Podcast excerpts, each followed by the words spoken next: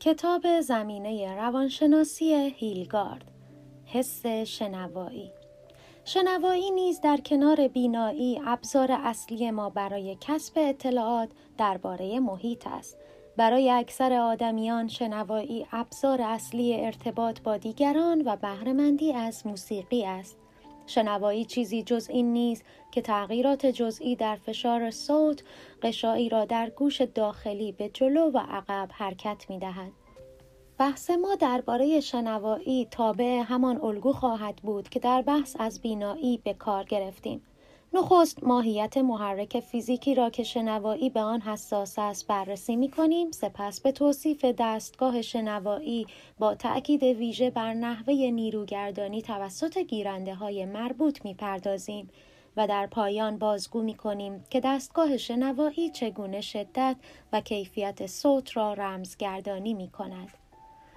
امواج صوتی منشأ صوت حرکت یا ارتعاش یک شیء است مانند زمانی که باد به سرعت از لابلای شاخه های درخت ها می گذرد. وقتی شیعی حرکت می کند ملکول های هوای مقابل آن به هم فشرده می شوند.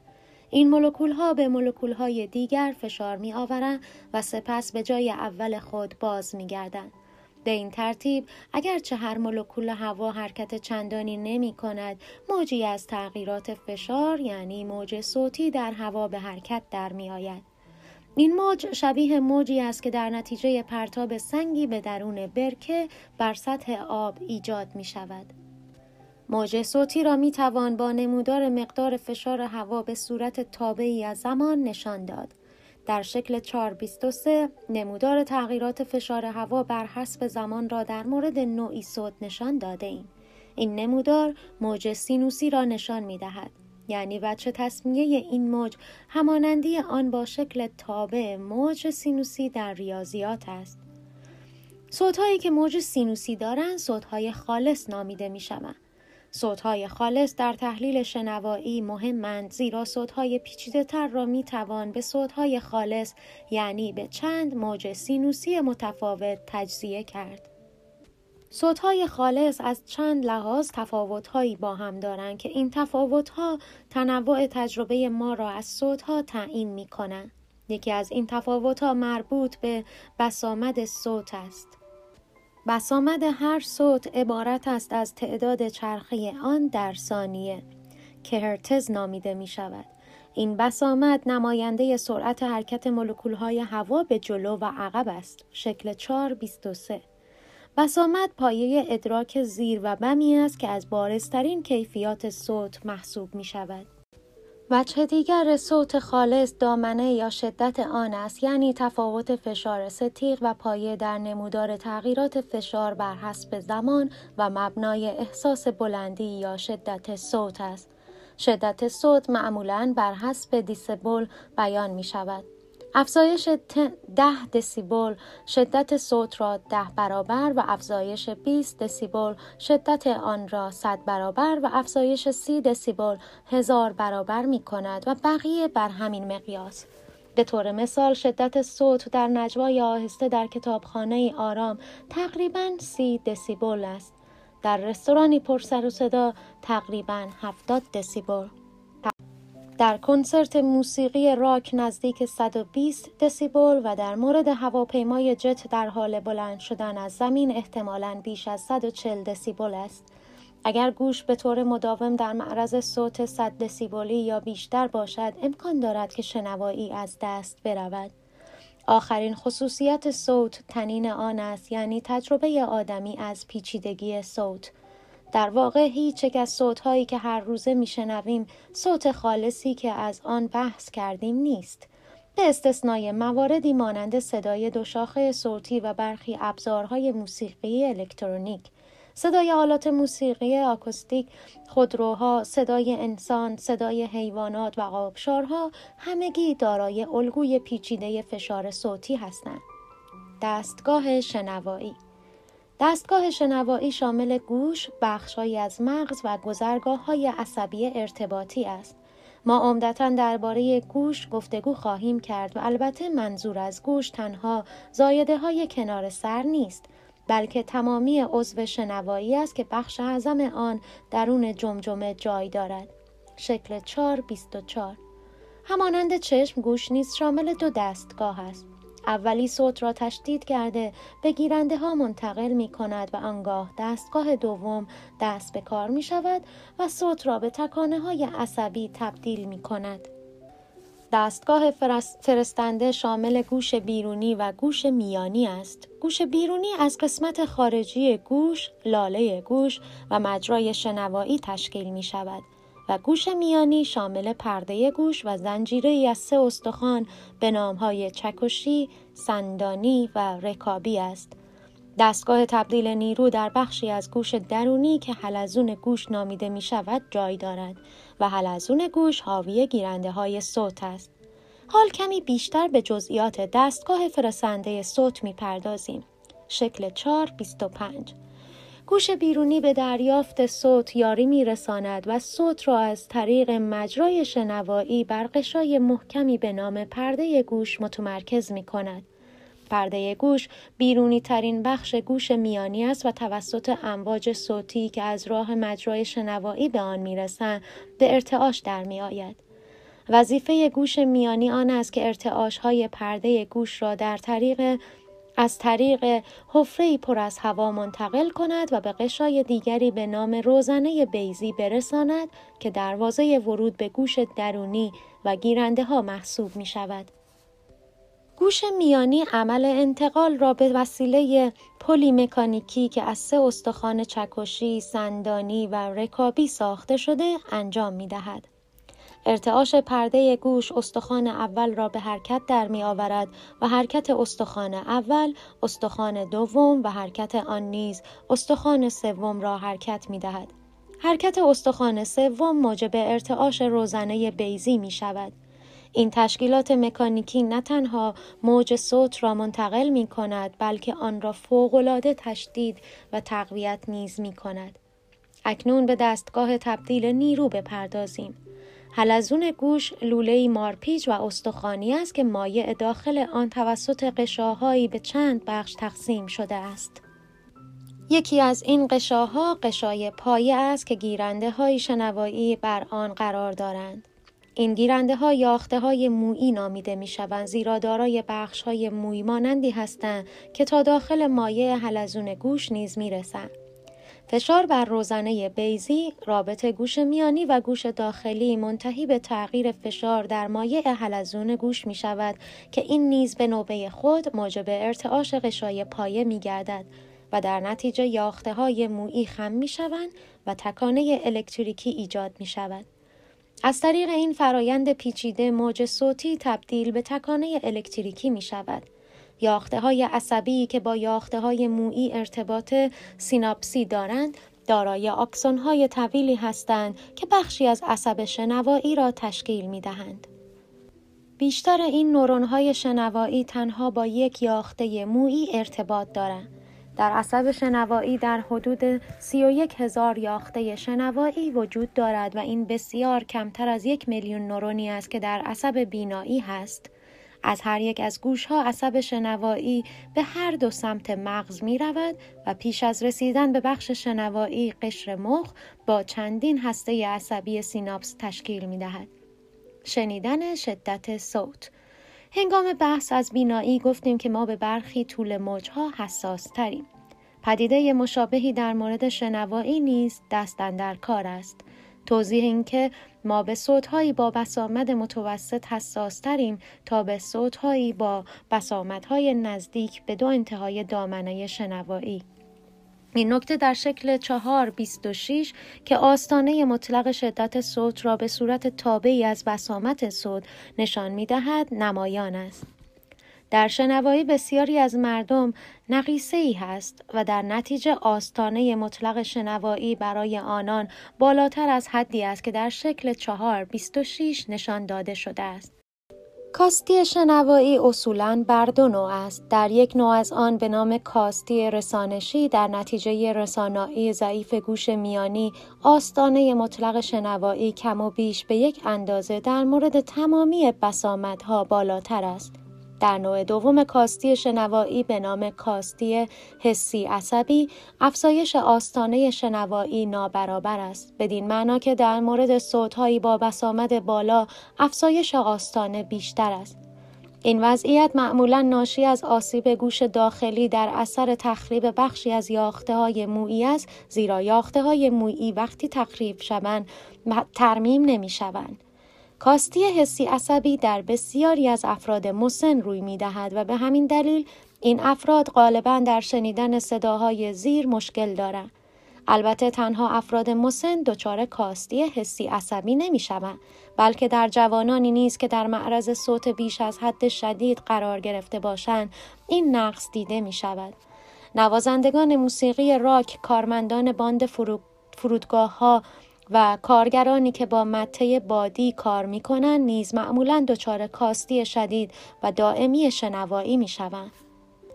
مثلا پیت تاوزند گیتاریست معروف گروه موسیقی راک دهو به دلیل اینکه پیوسته در معرض صدای بسیار بلند موسیقی راک بود دچار کاستی بسیار شدید عصب حس شنوایی شد پیت تاوزن از آن زمان بسیاری از جوانان را متوجه این خطر کرده است معمولا تصور می شود که شدت ادراک صوت برای هر دو گوش یکسان است اما حقیقت این است که در این مورد به تفاوت‌های ظریفی برمیخوریم.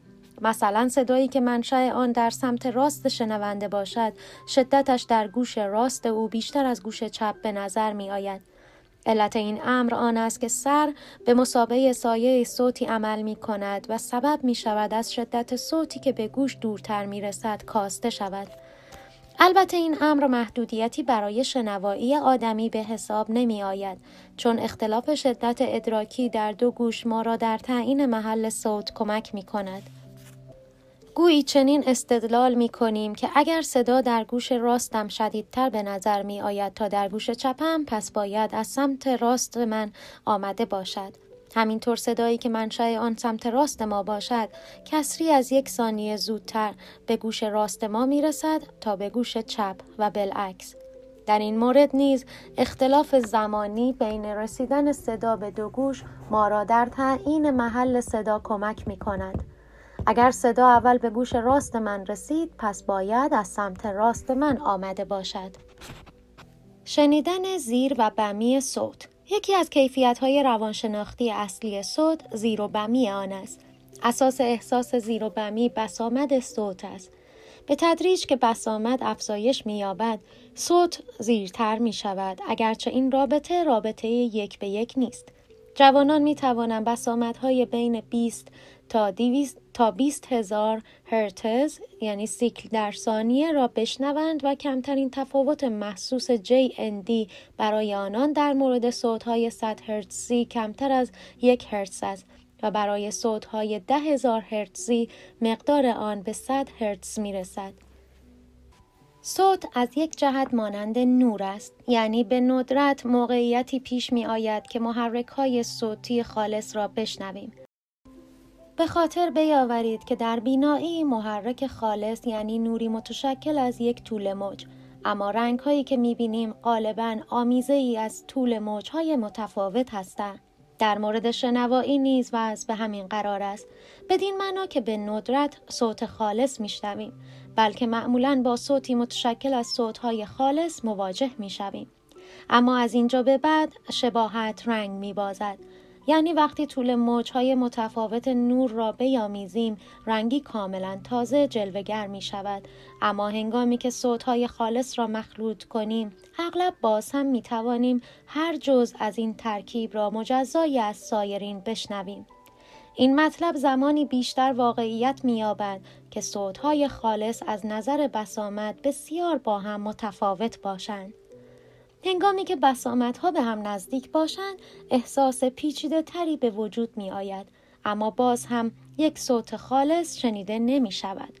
در مورد دید رنگ آگاهی از اینکه آمیختن سه نور مختلف منتهی به احساس رنگ واحدی می شود فکر وجود سه نوع گیرنده را پیش آورد فقدان پدیده مشابهی در مورد صوت به این نکته اشاره دارد که اگر هم گیرنده های اختصاصی برای بسامت های مختلف وجود داشته باشند تعداد آنها باید فوقالعاده زیاد باشد. نظریه های ادراک زیر و بمی همانند دید رنگ در مورد شنوایی نیز دو نوع نظریه برای تبیین نحوه رمزگردانی بسامدها به زیر و بمی عرضه شده است.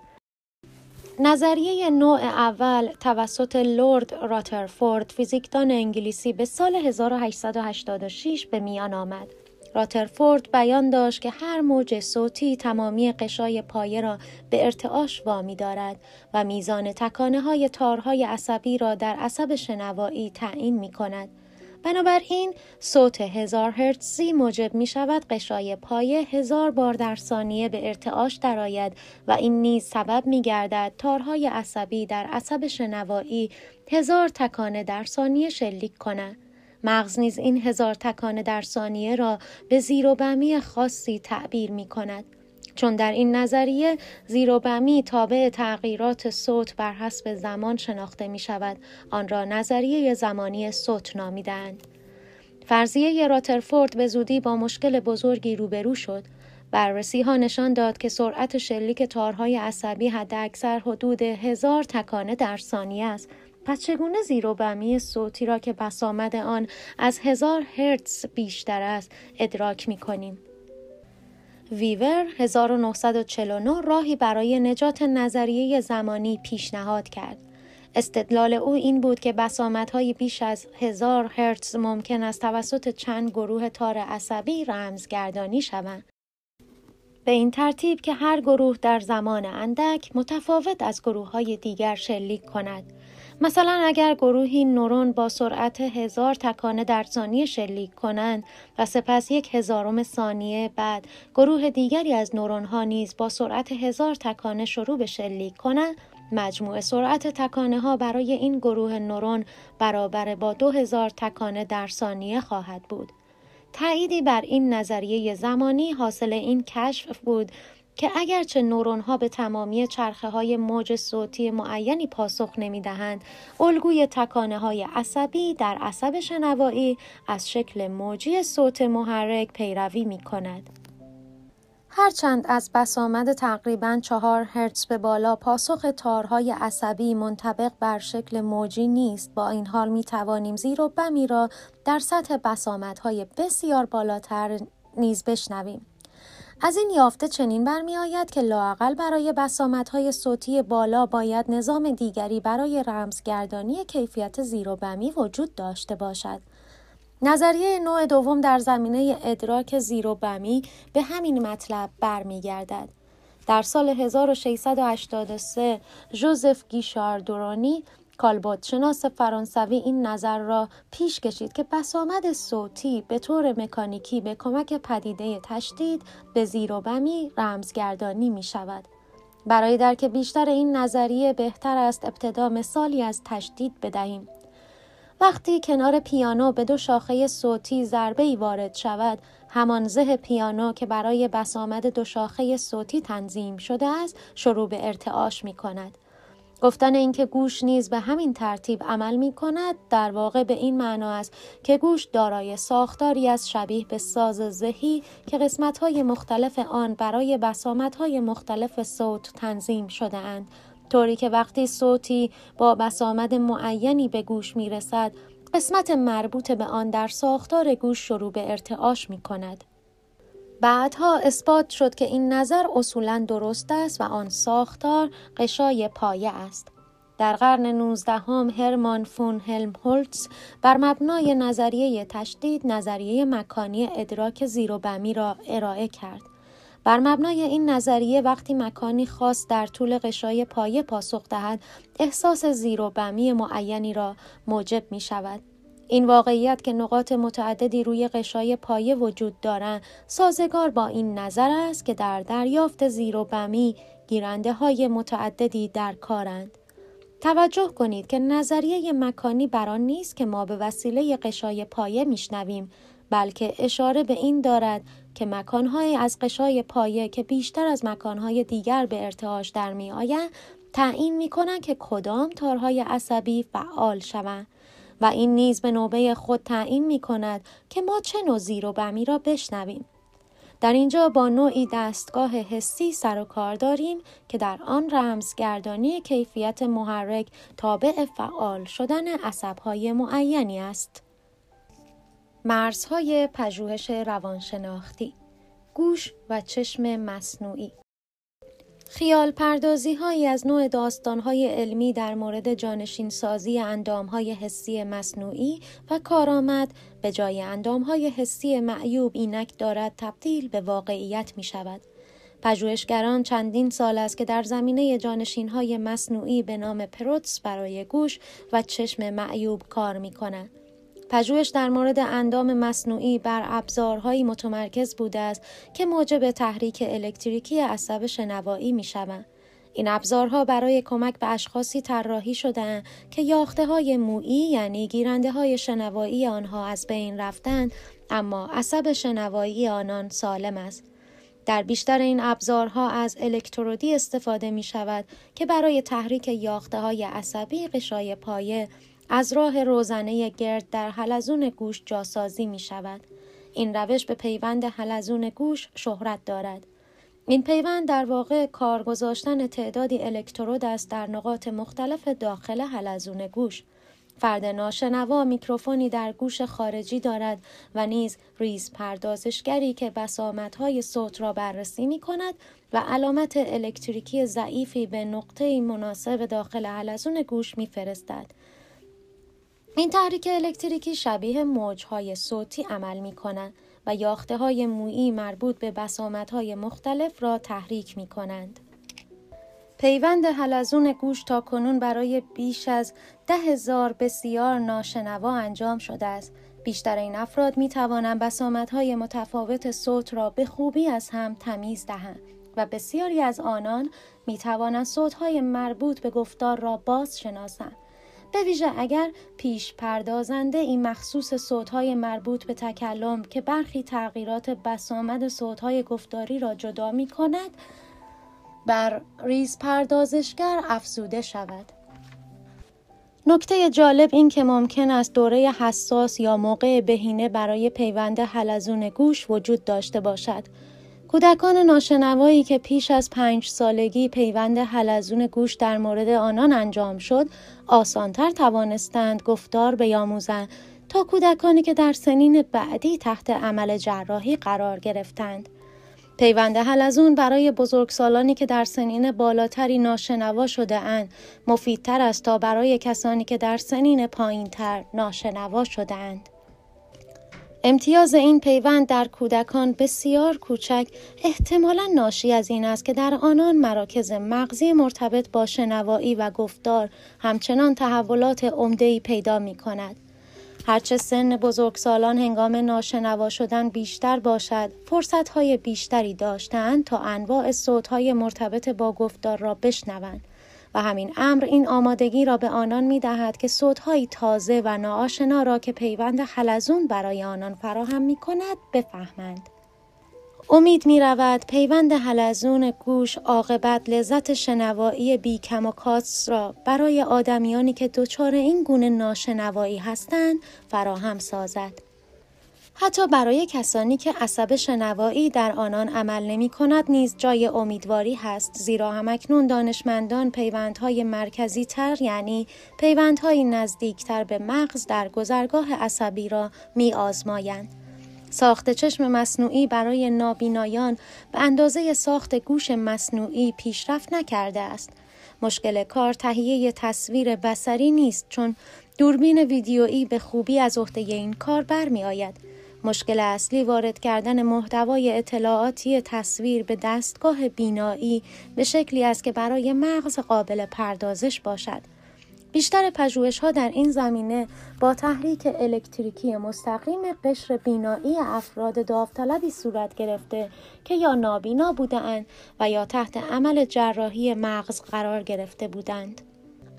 اگر بدانیم در پی تحریک الکتریکی نواحی مختلف قشر مخ آزمودنی چه چیزهایی می‌بیند در این صورت با کنترل تحریک الکتریکی باید بتوان تجارب بینایی مختلفی را فراخواند گام بعدی این خواهد بود که با استفاده از دستگاه ویدیو تصویر صحنه ای را که در برابر فرد نابینا است برداریم و سپس تجربه آن صحنه را در مغز آزمودنی برانگیزیم. نتایجی که تاکنون در این زمینه به دست آمده حاکی از آن است که ساختن چشم مصنوعی به این زودی ها امکان پذیر نخواهد بود هنگامی که ناحیه کوچکی از قشر بینایی را با علامت الکتریکی ضعیفی تحریک کنیم شخص برخی احساسهای بسری ابتدایی را تجربه می کند و در توصیف آنها می گوید شبیه لکه های کوچک نور هستند که در جلوی چشمانش در تمام جهات پراکنده اند. اندازه این لکه ها از دانه برنج تا سکه معمولی متغیر است. بیشتر آنها سفیدند اما برخی نیز رنگی اگر چند ناحیه قشر بینایی مخ همزمان تحریک شوند، لکه های نور مربوط به این نقاط با هم تجربه خواهند شد. اگرچه تحریک چندگانه قشر بینایی پایه‌ای برای طرح بینی بسیار ابتدایی فراهم می آورد، جای تردید است در اینکه این شیوه به موفقیتی در تهیه پروتز اندام مصنوعی برای چشم آسیب دیده بینجامد. داد عصبی به قشر بینایی آنچنان پیچیده است که گمان نمی رود بتوان با وسایل مصنوعی جانشینی برای آن ساخت. تا سالهای 1940 مشخص نبود که قشای پایه واقعا چگونه به ارتعاش در می آید. در این زمان گیورک فون بکسی ارتعاش غشای پایه را از طریق ایجاد سوراخ‌های ریزی در حلزون گوش خوکچه هندی و اجساد انسانی اندازه گرفت. یافته های او به تغییراتی در نظریه مکانی انجامید. قشای پایه مانند پیانو که زههای مجزا دارد عمل نمی کند بلکه بیشتر شبیه ملافه ای است که آن را از یک گوشه گرفته تکان دهند. به بیان دقیق تر بکسی نشان داد تمام قشای پایه در پاسخ به بیشتر بسامت ها به حرکت در می آید ولی مکان بیشترین حرکت را بسامت صوت خاصی که به صدا در آمده تعیین می کند. بسامت های بالا موجب ارتعاش انتهای قشای پایه می شوند و به تدریج که بسامد افزایش می یابد محل حد اکثر ارتعاش در جهت روزنه بیزی تغییر مکان می دهد. بکسی 1960 به خاطر این تحقیق و پژوهش های دیگر در مورد شنوایی فون بکسی در سال 1961 جایزه نوبل دریافت داشت. همانند نظریه های زمانی، نظریه های مکانی نیز بسیاری از پدیده های ادراک زیر و بمی را تبیین می کنند ولی نه همه آنها را. نارسایی اساسی نظریه های مکانی در بررسی صوتهایی با بسامت های پایین نمایان می شود. در پاسخ به بسامت های کمتر از 50 هرتز تمامی قسمت های قشای پایه تقریبا به یک اندازه به ارتعاش در می آید و این بدان معنا است که تمامی گیرنده ها فعال می شود. با این نتیجه که تمیز بین بسامت های کمتر از 50 هرتز غیر ممکن می شود در حالی که ما عملا قادر به تمیز بسامت های پایین تر تا حد 20 هرتز نیز هستیم. بنابراین نظریه های مکانی در توضیح ادراک صوت های کم بسامد به مشکل برمیخورند در حالی که نظریه های زمانی در تبیین بسامت های بالا با دشواری روبرو می شوند. این ملاحظات به طرح این نظریه منتهی شد که ادراک زیر و بمی هم به طرح مکانی و هم به طرح زمانی بستگی دارد. نظریه زمانی ادراک صوتهای کم بسامد را تبیین می کند و نظریه مکانی ادراک بسامدهای بالا را توضیح می دهد. ولی این نکته روشن نیست که دقیقا در سطح چه بسامدی یکی از این دو مکانیسم متوقف می شود و مکانیسم دیگر به کار می افتد. در واقع امکان دارد در مورد بسامدهای بین هزار تا پنج هزار هرتز هر دو مکانیسم دستن در کار باشند. از آنجا که چشم و گوش در زندگی هر روزه ما بسیار مهمند کوشش های فراوان شده است تا در افرادی که این اعضا دچار آسیب های جبران ناپذیر هستند جایگزینی برای آنها فراهم شود برخی از این کوشش ها در بخش مرزهای پژوهش روانشناختی بیان شده اند. ممنون از شما شنونده عزیز برای گوش دادن به فایل های صوتی بیشتر at امید جاویدان رو تایپ کنید و در کانال تلگرام عاشقان کتاب و کتابخوانی عضو شوید.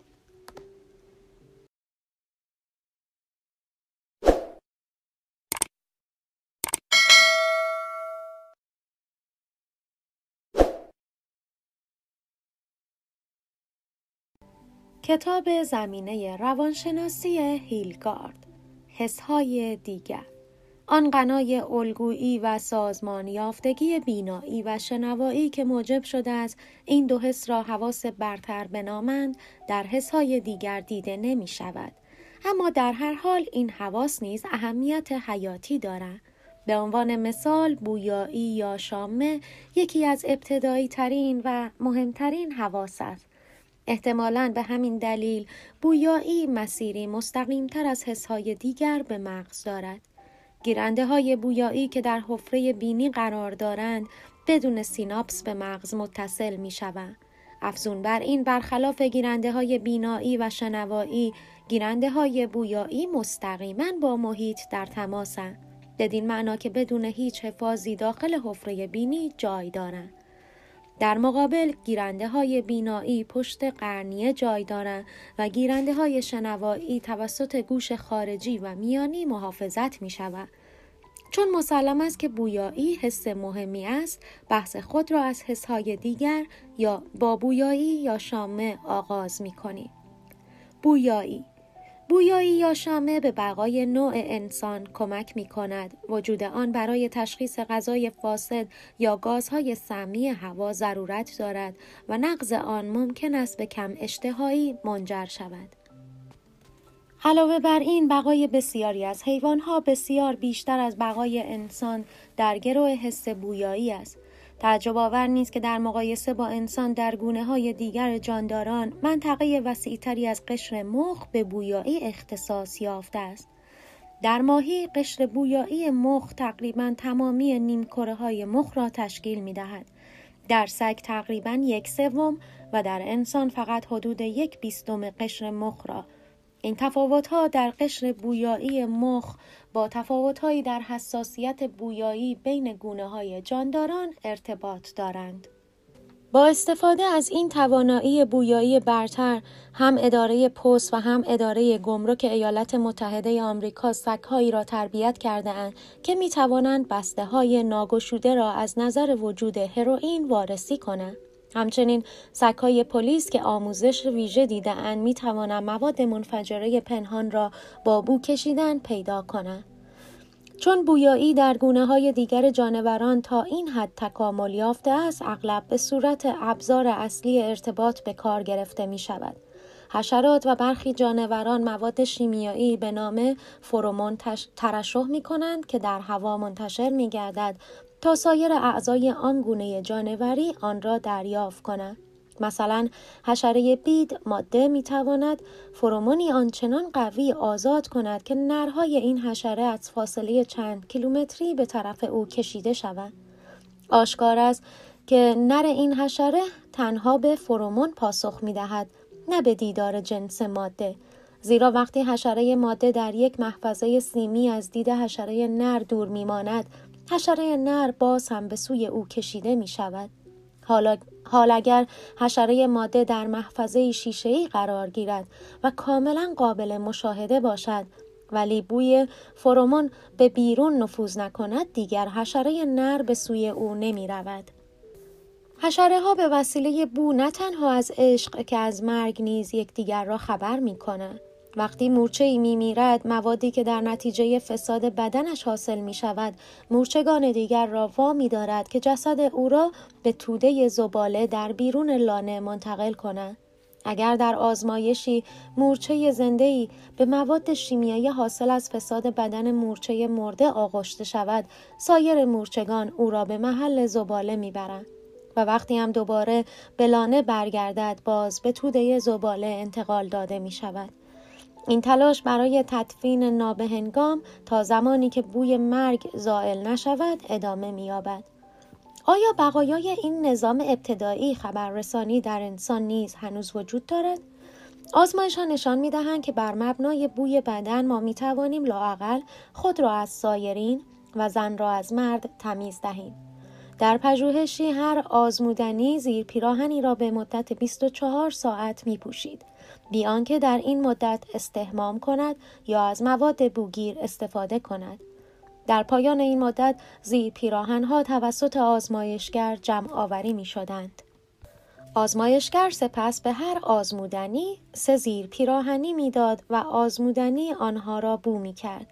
از این سه زیر پیراهنی یکی متعلق به خود آزمودنی بود دومی را مردی پوشیده بود و سومی را زنی تنها بر مبنای بو بیشتر آزمودنی ها می توانستند بگویند کدام زیر پیراهنی را خودشان پوشیده بودند کدام را زنی پوشیده بود و کدام را مردی بررسی های دیگر بر این اشاره دارند که شاید نکات بسیار ظریفی را توسط بو منتقل می کنیم. مثلا به نظر می رسد زنانی که با هم زندگی یا کار می کنند از طریق بو از چرخه زمان قاعدگی یکدیگر آگاه می شوند و این آگاهی سبب می شود در دراز مدت دوره قاعدگی آنها تا حدودی همزمان شود و با هم آغاز گردد. نباید از این نکته مهم قافل شد که این تأثیرها بر کارکرد فیزیولوژیایی است و نه بر رفتار. اگرچه دوره های قاعدگی منظم با کارکرد درست دستگاه تولید مثل و باروری فرد مرتبط است اما تأثیر مستقیمی بر رفتار آدمی ندارد در واقع اکنون بسیاری از پژوهشگران بر این باورند که احتمالا تأثیر ها بر رفتار آدمی غیر مستقیم است زیرا یادگیری و عاملهای اجتماعی بر رفتار آدمیان بیش از دیگر پستانداران تأثیر می‌گذارند. دستگاه بویایی محرک حس بویایی مولکول‌های فرار آزاد شده از مواد هستند که در هوا به حرکت در می آیند و به مجرای بینی وارد می شوند. شکل 427 ضمنا این مولکول ها باید قابل حل در چربی باشند زیرا گیرنده های بویایی را ماده شبیه چربی پوشانده است. دستگاه بویایی تشکیل شده است از گیرنده ها که در مجرای بینی جای دارند مناطقی از مغز و گذرگاه های عصبی رابط. گیرنده های بویایی در انتهای مجرای بینی قرار دارند. وقتی مولکول های مواد فرار با مژک های این گیرنده ها تماس پیدا کنند تکانه الکتریکی ایجاد می شود که همان فرایند نیروگردانی است. این تکانه از طریق رشته های عصبی به پیاز بویایی می رسد که منطقه ای است در مغز درست زیر قطعه های پیشانی. پیاز بویایی نیز به قشر بویایی مخ واقع در بخش درونی قطعه های گیجگاهی مغز متصل است. جالب است که بین پیاز بویایی و بخشی از قشر مخ که در تشکیل حافظه های دراز مدت دخیل است ارتباط مستقیم وجود دارد. این نکته شاید با این اندیشه همخوان باشد که هر بوی مشخص می تواند سهم مؤثری در بازیابی یک خاطره قدیمی داشته باشد. احساس شدت و کیفیت حساسیت انسان به شدت بو عمدتا تابع ماده محرک بوست آستانه مطلق بویایی می تواند بسیار پایین باشد و به حد یک بخش از ماده بویا در پنجاه بیلیون بخش از هوا برسد. با وجود این همانطور که قبلا گفتیم حساسیت آدمیان به بو بسیار کمتر از سایر جانداران است. مثلا سگ می تواند بوهایی را با غلظتی صد بار کمتر از آنچه برای انسان قابل تشخیص است تمیز دهد. پایین بودن حساسیت انسان به بو در مقایسه با سایر جانداران به این علت نیست که گیرنده های بویایی ما کمتر حساسند بلکه به این علت است که ما گیرنده های بویایی کمتری داریم. مثلا در مقابل حدود یک میلیارد گیرنده بویایی در سگ آدمی فقط ده میلیون گیرنده بویایی دارد. اگرچه انسان کمتر از سایر جانوران وابسته به بویایی است با وجود این می‌تواند بوهای بسیار مختلفی را حس کند برآوردها متفاوتند ولی به نظر می رسد هر فرد سالم بتواند بین ده هزار تا چل هزار بوی مختلف را تمیز دهد و در این مورد زنان به طور کلی از مردان تواناترند. متخصصان تشخیص بوی عطر احتمالاً بویایی تیزتری دارند. شاید بتوانند صد هزار بوی مختلف را تمیز دهند. به علاوه اطلاعاتی نیز در دست است درباره اینکه دستگاه بویایی از لحاظ زیست شناختی چگونه کیفیت بو را رمزگردانی می کند. معلوم شده است که در این زمینه با وضعی کاملا متفاوت از بینایی سر و کار داریم. در حالی که برای رمزگردانی رنگ سه گیرنده کفایت می کند به نظر می رسد در بویایی چندین نوع گیرنده مختلف دخالت داشته باشند که با توجه به پژوهش های اخیر تخمین هزار نوع گیرنده مختلف بویایی چندان هم غیر منطقی نیست. هر نوع گیرنده به جای رمزگردانی فقط یک بوی خاص ممکن است به بوهای بسیار متفاوت پاسخ دهد. بنابراین حتی در این دستگاه حسی که از نظر انواع گیرنده بسیار غنی است رمزگردانی کیفیت ممکن است تا حدودی تابع الگوی فعالیت عصبی باشد چشایی تجارب زیادی به چشایی نسبت می دهند که ربطی به آن ندارند. می‌گوییم غذایی خوشمزه است ولی وقتی بر اثر سرماخوردگی شدید حس بویایی از کار میافتد آن غذا دیگر لطفی ندارد با وجود این چشایی یا زائقه حس مستقلی است حتی به رغم سرماخوردگی شدید نیز غذای با نمک و بی نمک را از هم تمیز می دهیم. در بحثی که در پیش است از مزه مواد خاص صحبت خواهیم کرد اما باید توجه داشت ماده ای که می چشیم تنها عاملی نیست که مزه آن را تعیین می کند بلکه خصوصیات وراستی و تجربه های گذشته ما نیز بر احساس مزه اثر می‌گذارند. برای مثال میزان حساسیت افراد به تلخی کافئین و ساخارین متفاوت است و به نظر می رسد که این تفاوت ریشه در ژنتیک داشته باشد. مردمان منطقه کارناتاکای هند تأثیر تجربه را نشان می دهند که غذاهای ترش بسیار می خورند و مزه جوهر لیمو و نوشابه سودا را مطبوع می دانند. در حالی که در غرب اکثر مردم در این موارد احساسی مخالف آن دارند. به نظر می رسد این تفاوت خاص بین گروه ها ناشی از تجربه قبلی باشد زیرا هندیانی که در کشورهای غربی پرورش یافتهاند مزه جوهر لیمو و گنه یا نوشابه سودا را ناخوشایند مییابند دستگاه چشایی محرک چشایی ماده ای است که در بزاق قابل حل باشد دستگاه چشایی شامل گیرنده هایی روی زبان، گلو و سقف دهان و همچنین بخشهایی از مغز و گذرگاه های عصبی رابط است. در بحث حاضر ما عمدتا درباره گیرنده هایی که روی زبان قرار دارند گفتگو خواهیم کرد. این گیرنده های چشایی به صورت خوشه هایی به نام جوانه های چشایی بر روی برامدگی های زبان و اطراف دهان قرار دارند. در انتهای هر جوانه چشایی ساختارهای کوتاه و مویمانندی قرار دارند که از جوانه ها بیرون می آیند و با مواد محلول دهان تماس می آبند. این تماس به تکانه الکتریکی منجر می شود و به این طریق فرایند نیروگردانی صورت می گیرد. سپس این تکانه الکتریکی به مغز منتقل می شود. احساس شدت و کیفیت حساسیت به محرک های مختلف چشایی در نقاط مختلف زبان متفاوت است. هرچند مزه هر ماده ای در همه نقاط زبان به جز بخش مرکزی آن قابل تشخیص است اما هر مزه ای در نقاط معینی از زبان بهتر ادراک می شود. حساسیت به مواد شور و شیرین در نوک زبان بیشتر است. حساسیت به مزه ترش در کناره های زبان و به تلخی در نرم کام. شکل 428 در مرکز زبان منطقه ای است که به مزه حساس نیست جایی که قرص بدمزه باید بر آن قرار گیرد.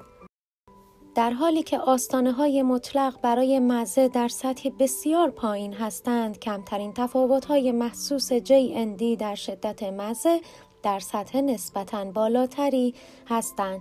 معنای این ضریب این است که اگر بخواهید ادویه غذایی را زیاد کنید معمولا باید بیش از 20 درصد به ادویه بیفزایید وگرنه متوجه تغییر مزه غذا نخواهید شد. پژوهش های جدید نشان می دهند که نقشه های زبان از آن قبیل که در شکل 428 تصویر شده ممکن است حق مطلب را ادا نکند بدین معنا که چنین نقشه هایی گویای این مطلبند که اگر تارهای عصبی منتهی به منطقه معینی از زبان قطع شوند همه احساس مربوطه از دست خواهد رفت اما چنین چیزی روی نمی دهد زیرا تارهای چشایی همدیگر را بازداری هم می کنند. آسیب به هر عصب توانایی آن را در بازداری عصبهای دیگر نیز از بین می برد. بنابراین اگر عصبهای منطقه ای از زبان را قطع کنیم تأثیر بازداری آنها را نیز کاهش می دهیم و در نتیجه تغییر ناچیزی در تجربه معمولی مزه روی می دهد. برای توصیف مزه ها واژگان مورد توافقی در اختیار داریم. هر مزه ای را می توان با نام یکی از چهار مزه اصلی یا ترکیبی از آنها توصیف کرد. این چهار مزه عبارتند از شیرین، ترش، شور و تلخ و روشنترین مصداقهای آنها قند نیشکر یعنی شیرین، جوهر نمک ترش، نمک تعام شور و گنگن تلخ است. وقتی از آزمودنی ها خواسته شود مزه مواد گوناگون را تنها بر مبنای همین چهار مزه اصلی توصیف کنند به آسانی از عهده برمیآیند و حتی اگر آزاد باشند کیفیت های چشایی دیگری را توصیف کنند باز هم بیشتر به همان چهار مزه اصلی اکتفا می کنند. مزه را دستگاه عصبی هم بر مبنای تارهای عصبی خاصی که فعال می شوند و هم بر مبنای الگوی فعال شدن این قبیل تارهای عصبی رمزگردانی می کند. به نظر می رسد برای هر یک از چهار مزه اصلی یک نوع تار عصبی اختصاصی وجود دارد. با اینکه همه این قبیل تارهای عصبی تا حدودی به هر چهار مزه اصلی پاسخ می دهند اما هر یک تنها به یک مزه بیشترین پاسخ را می دهد. بنابراین چندان هم بی ربط نیست که مثلا از تارهای عصبی شور صحبت کنیم که فعالیتشان مزه شور را به مغز علامت می دهد. به این ترتیب می بینیم که همخانی قابل توجهی بین تجربه ذهنی ما از مزه و رمزگردانی عصبی آن وجود دارد.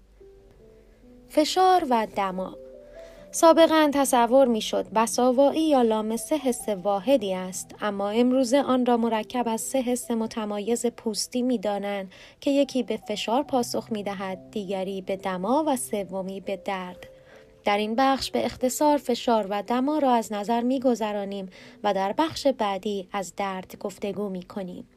فشار محرکی که سبب احساس فشار می شود فشار فیزیکی بر پوست است هرچند ما به فشار مداوم به تمامی بدن آگاهی نداریم. مثلا فشار هوا. اما می توانیم تغییر فشار وارده بر سطح بدن را تمیز دهیم. برخی از بخشهای بدن در احساس شدت فشار از بخشهای دیگر کارایی بیشتری دارند. لب، بینی و گونه حساس ترین بخش های بدن در برابر فشار هستند و برعکس شست پا کمترین حساسیت را دارد. این تفاوت ها پیوند نزدیکی با تعداد گیرنده هایی دارند که در هر یک از بخش های فوق به محرک پاسخ می دهند. در نواحی حساس بدن حتی فشار مختصر 5 میلی گرم را که به سطح کوچکی وارد بیاید تشخیص می دهیم. با این حال مثل سایر دستگاه های حسی دستگاه حس فشار نیز بسیار انتباق پذیر است. برای مثال اگر دست کسی را به مدت چند دقیقه بدون حرکت در دست بگیرید حساسیت شما ناپدید می شود و دیگر دست او را احساس نمی کنید. هنگامی که به کمک لامسه فعالانه محیط را می کاویم حسهای حرکتی نیز در تجربه حاصل سهم دارد. تنها به وسیله لمس فعال به آسانی می توانیم اشیاء آشنا را تشخیص دهیم. از لمس فعال برای شناسایی سکه، کلید و اشیاء کوچک دیگر که در جیب و کیف نگهداری می شوند استفاده می کنیم. دما محرک احساس دما حرارت پوست بدن است و گیرنده های مربوط به آن نورون هایی هستند که درست زیر پوست قرار دارند. در مرحله نیروگردانی وقتی حرارت پوست کاهش یابد گیرنده های سرما و زمانی که دمای پوست افزایش یابد گیرنده های گرما تکانه عصبی ایجاد می کنه. بنابراین کیفیت های مختلف دما اصولا بر حسب نوع گیرنده فعال شده رمزگردانی می شود. اما این اختصاصی بودن واکنش عصبی محدودیت هایی دارد بدین معنا که گیرنده های سرما نه تنها به درجات پایین حرارت بلکه به دماهای بسیار بالا بالاتر از 45 درجه سانتیگراد نیز پاسخ می دهند. در نتیجه هر محرک بسیار داغ هر دو دسته گیرنده گرما و سرما را فعال می کند مانند وقتی که بدون توجه پای خود را داخل آب بسیار داغ وان حمام می گذاریم. چون حفظ دمای بدن برای بقای ما ضرورت دارد توانایی احساس تغییرات جزئی در دمای پوست بدن بسیار حائز اهمیت است هنگامی که حرارت پوست در حد طبیعی است می توانیم چهار دهم درجه سانتیگراد افزایش دما و نیز فقط 15 صدم درجه سانتیگراد کاهش دما را تشخیص دهیم. حس دما با تغییرات متوسط درجه حرارت کاملا انتباق می‌یابد به نحوی که محرک پس از چند دقیقه دیگر نه سرد احساس می شود و نه گرم. اختلاف نظر شدید در مورد حرارت آب استخر شنا بین کسانی که مدتی در آب بوده اند و کسانی که تازه پایشان به آب خورده به علت همین انتباق است. درد از میان تمام حسها هیچ یک به اندازه حس درد توجه ما را به خود جلب نمی کند. ممکن است گاهی نسبت به تجربه حاصل از حسهای دیگر بی توجه بمانیم ولی به تجربه درد نمی توان بی بود. با وجود همه ناراحتی هایی که حس درد موجب می شود اگر فاقد آن بودیم زندگی ما به خطر می افتاد. مثلا بدون حس درد کودکان به دشواری می توانند یاد بگیرند که به بخاری داغ دست نزنند یا اینکه زبانشان را نجوند. در واقع افرادی با اختلال ژنتیکی نادری به دنیا می آیند که موجب می شود نسبت به درد حساس نباشند. این افراد معمولا در جوانی بر اثر تباهی بافتی ناشی از زخمهایی می میرن که در صورت برخورداری از حس درد قابل اجتناب هستند. دستگاه درد وقتی شدت محرک به حدی برسد که بتواند به بافت ها آسیب برساند محرکی برای احساس درد می شود. محرک های فشار، دما، ضربه الکتریکی و مواد شیمیایی آسیبزا از زمره این قبیل محرک ها می توانند باشند. اثر این قبیل محرک ها این است که سبب رهاسازی مواد شیمیایی خاصی در پوست می شوند که خود گیرنده های خاصی که خود گیرنده های خاصی با آستانه بالا را تحریک می کنند. این گیرنده ها نورون هایی با انتهای عصبی آزاد و تخصص یافته هستند و پژوهشگران چندین نوع متمایز از آنها را شناسایی کردند. در مورد تنوع کیفیت درد شاید مهمترین تمایزی که بتوان قائل شد بین دردی است که در همان لحظه وارد شدن آسیب احساس می شود به نام درد مرحله ای و نوع دیگری از درد که پس از وقوع آسیب تجربه می شود و درد مداوم نام دارد. درد مرحله ای نوعا درد تیر کشنده تند و تیزی است و مدت آن کوتاه است. یعنی شدت آن به سرعت زیاد می شود و سپس فروکش می کند و درد مداوم نوعا دردی گنگ و دراز مدت است. برای مثال اگر مچ پای شما پیچ بخورد بلا فاصله, بلا فاصله دردی شدید و تیر کشنده ای احساس می کنید که نوسان دارد. درد مرحله ای. اما اندکی بعد به تدریج درد مداومی را احساس خواهید کرد که ورم پا موجب آن است. درد مداوم واسطه این دو نوع درد دو گذرگاه متفاوت عصبی هستند که هر یک نهایتا به بخش متفاوتی از قشر مخ می‌رسند.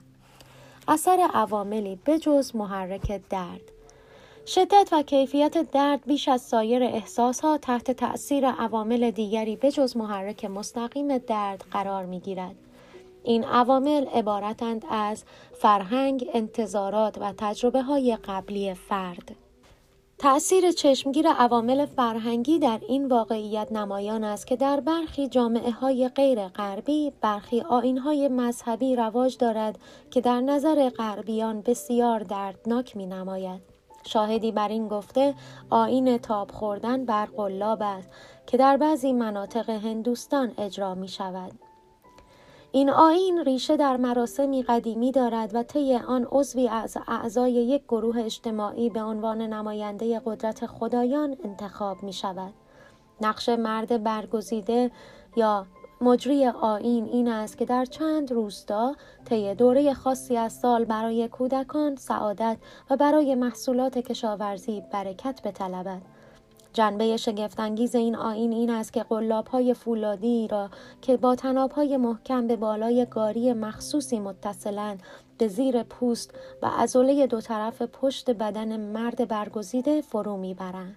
شکل چهار بیست سپس این گاری از روستایی به روستای دیگر روانه می شود.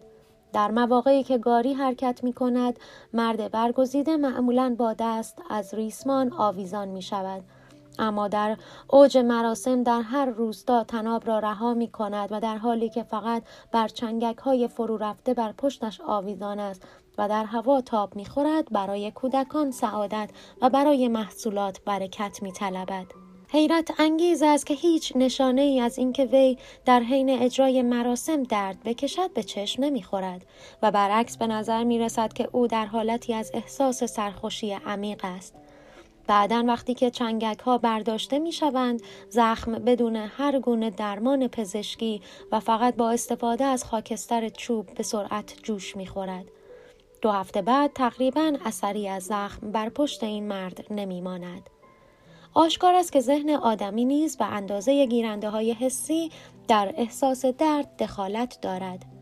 پدیده از این دست به نظریه کنترل دریچه ای درباره درد منتهی شد.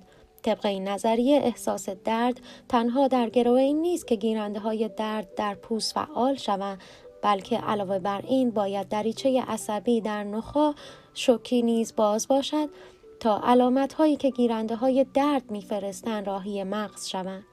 با فعال شدن تارهای خاصی در نخاع شوکی این دریچه بسته می شود.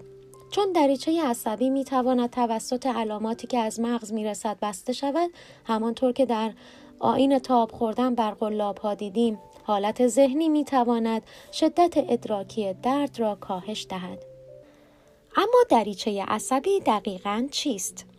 به نظر می رسد که دریچه عصبی به بخشی از میان مغز مربوط باشد که خاکستری پیرامجرایی PAG نامیده می شود. نورون های PAG با نورون های دیگری ارتباط دارند که موجب بازداری یاخته هایی می شوند که معمولا منتقل کننده علائم الکتریکی برخواسته از گیرنده های درد هستند. بنابراین وقتی نورون های PAG فعالند دریچه عصبی بسته است و وقتی نورون های PAG فعال نیستند این دریچه باز است. جالب است بدانیم که PAG ظاهرا محل اصلی اثرگذاری ضد دردهای قوی از قبیل مورفین بر پردازش عصبی است. می‌دانیم مورفین فعالیت عصبی را در PAG افزایش می دهد و همانطور که دیدیم این افزایش فعالیت باید موجب بسته شدن دریچه عصبی شود. بنابراین اثر درد زدایی مورفین که کاملا شناخته شده است با نظریه کنترل دریچه‌ای درد همخوان است. علاوه بر این بدن ما مواد شیمیایی خاصی به نام اندروفین تولید می کند که مانند مورفین درد را کاهش می دهند. و گفته می شود که اثر بخشی این مواد نیز ناشی از اثر آنها بر PAG است. اثر خاصی که موجب بسته شدن دریچه عصبی می شود. پدیده های شگفت آور دیگری نیز هستند که با نظریه کنترل دریچه ای درد تطبیق می کنند. یکی از اینها درد زدایی از طریق تحریک نامیده می شود که در آن تحریک PAG همانند داروی بیهستی عمل می کند. با تحریک PAG به عنوان تنها ابزار بیهستی می توان بر شکم موش عمل جراحی انجام داد بیان که هیچ نشانه ای از احساس درد در حیوان ظاهر شود. شکل ساده تری از این پدیده برای همه ما آشناست و آن اینکه مالش دادن ناحیه آسیب دیده درد را فرو می نشاند. احتمالا به این علت که تحریک حاصل از فشار موجب بسته شدن دریچه عصبی می شود. پدیده ای که با درد زدایی از راه تحریک ارتباط دارد کاهش درد از طریق طب سوزنی است. طب سوزنی روشی درمانی است که در کشور چین به وجود آمد. در طب سوزنی سوزنهایی در نقاط حساس پوست فرو می‌برند و گزارش شده است که چرخاندن این سوزنها درد را کاملا از بین می‌برد به نحوی که در این شرایط انجام جراحی های بزرگ روی بیماران هوشیار ممکن می شود.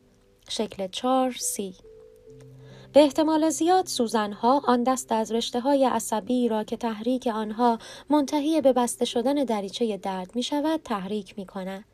بنابراین در سطح روانشناختی شواهدی داریم حاکی از آنکه داروها، باورهای فرهنگی و برخی روشهای پزشکی غیر رسمی می توانند به نحو مؤثری درد را کاهش دهند.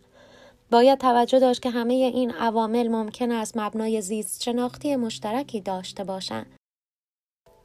در اینجا نیز به موردی برمیخوریم که در آن پژوهش های زیست شناختی می توانند به یافته های مختلف روانشناختی وحدت بخشند. تأثیر متقابل پژوهش های روانشناختی و زیست شناختی در زمینه درد نمونه ای از تعامل موفق بین این دو دیدگاه در مبحث احساس است. همانطور که در ابتدای این فصل یادآور شدیم شاید در هیچ زمینه دیگری از روانشناسی تبادل بین دیدگاه های روانشناختی و زیست شناختی تا این حد نتیجه بخش نبوده است. بارها دیدیم چگونه بر مبنای رویدادهای عصبی که در گیرنده ها صورت می گیرد می توان پدیده های روانشناختی را تبیین کرد. برای مثال در بحث از بینایی نشان دادیم که تغییرات حساسیت و وضوح دید را که هر دو پدیده های روانشناختی هستند می توان نتیجه مستقیم نحوه ارتباط گیرنده های متفاوت با یاخته های گرهی دانست. همچنین در مورد بینایی دیدیم که نظریه های روانشناختی دید و رنگ به کشفیات بنیادی در زیست شناسی منتهی شد. برای مثال کشف سه نوع گیرنده مخروطی همین مطلب را در مورد شنوایی نیز می‌توان گفت نظریه مکانی ادراک بسامد ابتدا یک نظریه روانشناختی بود و همین نظریه روانشناختی مبنای پژوهشی در فیزیولوژی قشای پایه شد اگر زمانی در پی تبیینی برای لزوم یک پارچه سازی پژوهش های روانشناختی و زیست شناختی برآییم شکی نیست که بررسی احساس چنین تبیینی را فراهم می کند. ممنون از شما شنونده محترم برای گوش دادن به کتاب های صوتی بیشتر at امید جاویدان را تایپ کنید و در کانال تلگرام عاشقان کتاب و کتابخوانی عضو شوید.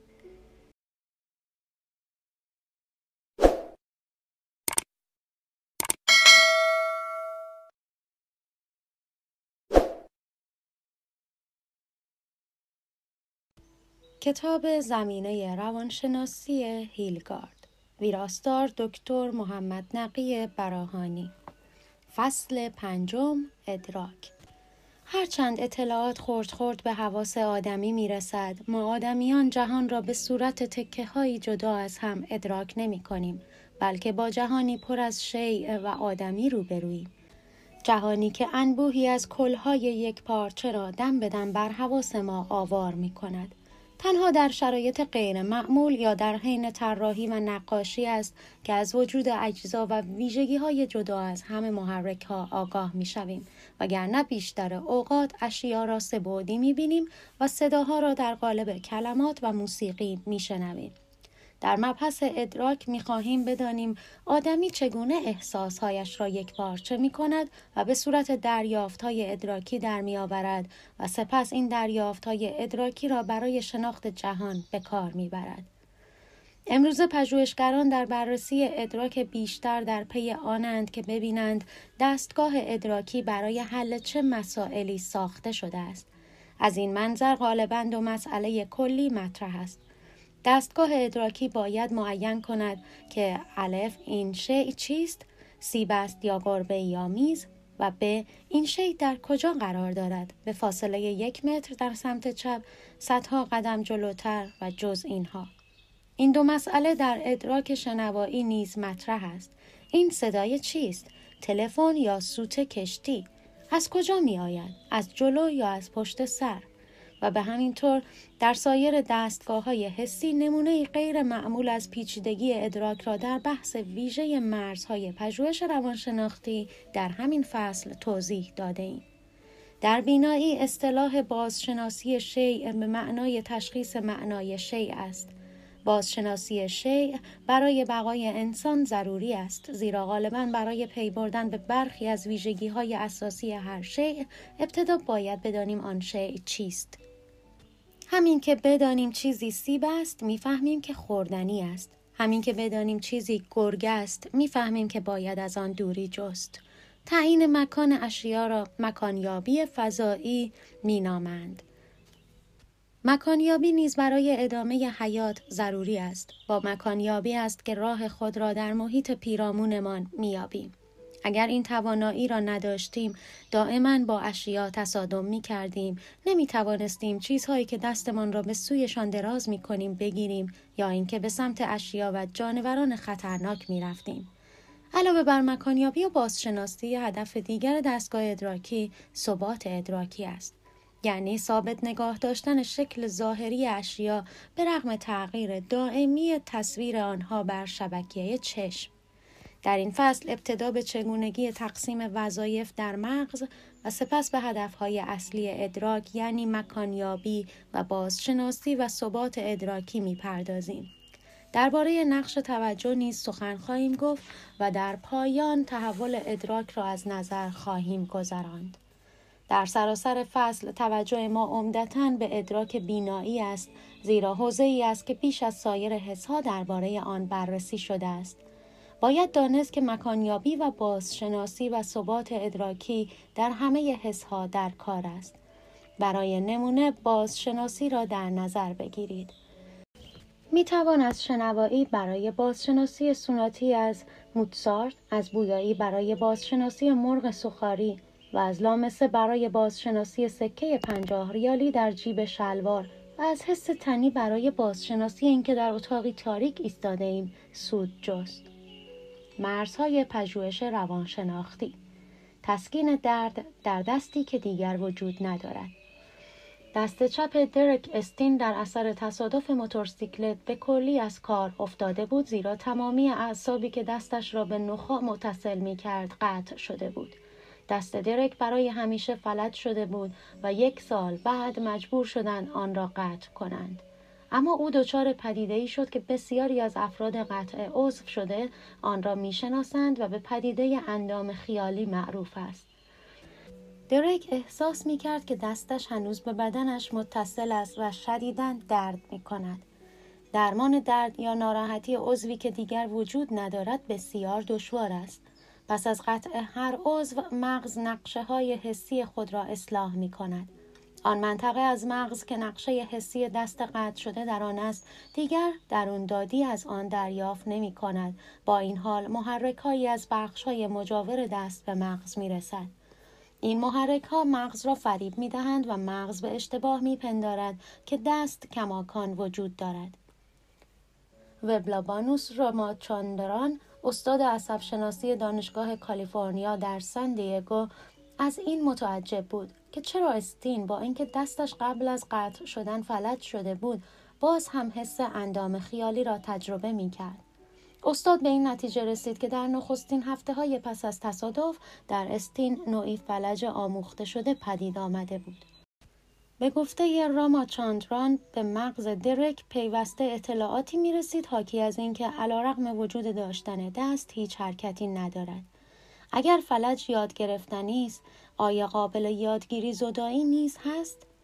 راماچاندران بر آن شد که این فکر را آزمایش کند.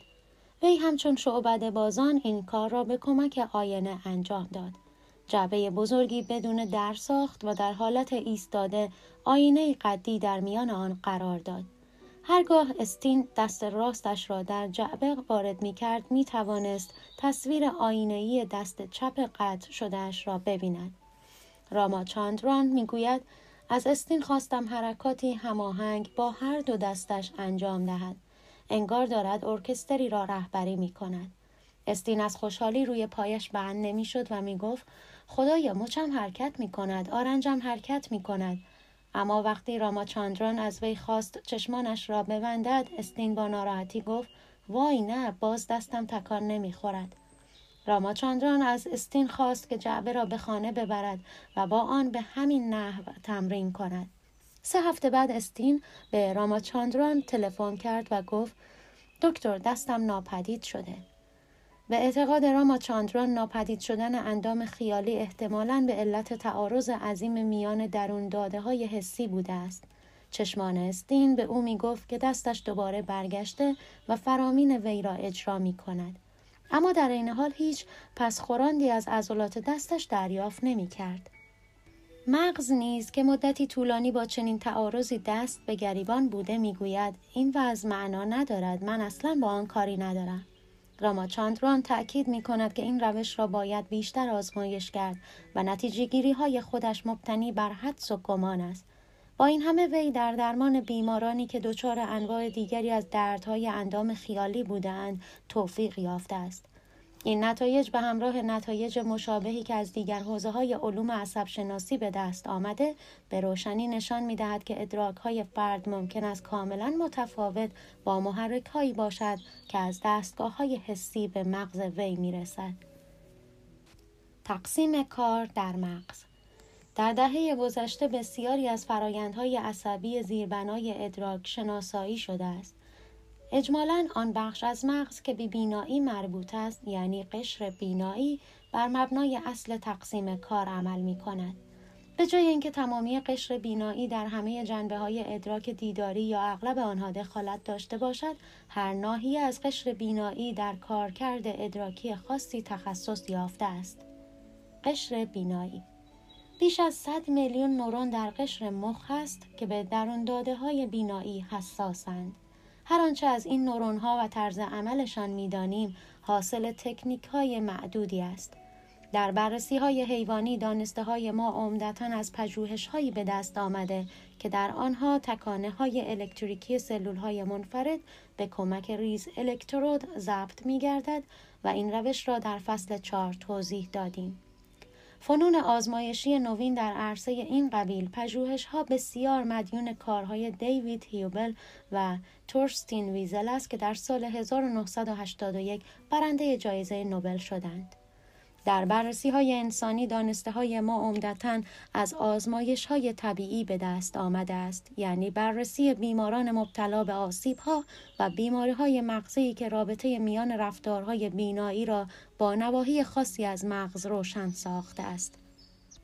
عصب شناسان یعنی پزشکانی که در شناسایی مغز تخصص یافتهاند و روانشناسان عصب شناس روانشناسانی که تخصصشان بررسی و درمان بیماران مبتلا به آسیب مغزی است از جمله محققانی هستند که در این هیته فعالیت دارند کتاب مردی که همسرش را با کلاه اشتباه گرفت اثر الیور ساکس 1987 مقدمه بسیار گویا در این زمینه به شمار می آید. امروز یافته های بسیار مهیجی در خصوص مغز انسان با عکس برداری از مغز و بدون عمل جراحی به دست می آید. این حوزه را تصویر برداری از مغز مینامند که شامل فنونی همچون پتانسیل های ناشی از رویداد ERP ها، مغزنگاری گسیل پوزیترون PET و مغزنگاری با تشدید مغناطیسی کارکردی fMRI می گردد. مهمترین ناحیه پردازش بینایی در مغز ناحیه است که آن را قشر بینایی نخستین یا VI می نامند. جایگاه آن را در بخش پسین مغز در شکل پنج یک نشان داده ایم. این نخستین ناحیه از قشر مخ است که نورون های فرستنده پیام از چشم در آنجا به هم متصل می گردند. تمامی نواحی دیگر قشر مخ که به علائم بینایی حساسند بیش از سی مورد از این قبیل نواحی در مغز شناسایی شده است. از طریق ویوان به چشم ها اتصال می یابند. دو دستگاه بینایی قشر مخ پیکانهایی که از پشت مغز به سمت قسمت فوقانی می آیند دستگاه مکانیابی و پیکانهایی که از پشت به سمت پایین مغز می روند دستگاه بازشناسی را نشان می دهند. طبق معمول کارکرد ویوان مدتها پیش از ابداع فنون نوین ضبط و تصویربرداری مغزی کشف شده بود. این کارکرد را پزشکان با معاینه بیمارانی که در اثر تصادف یا جنگ دچار آسیب موضعی در ناحیه سر شده بودند کشف کردند.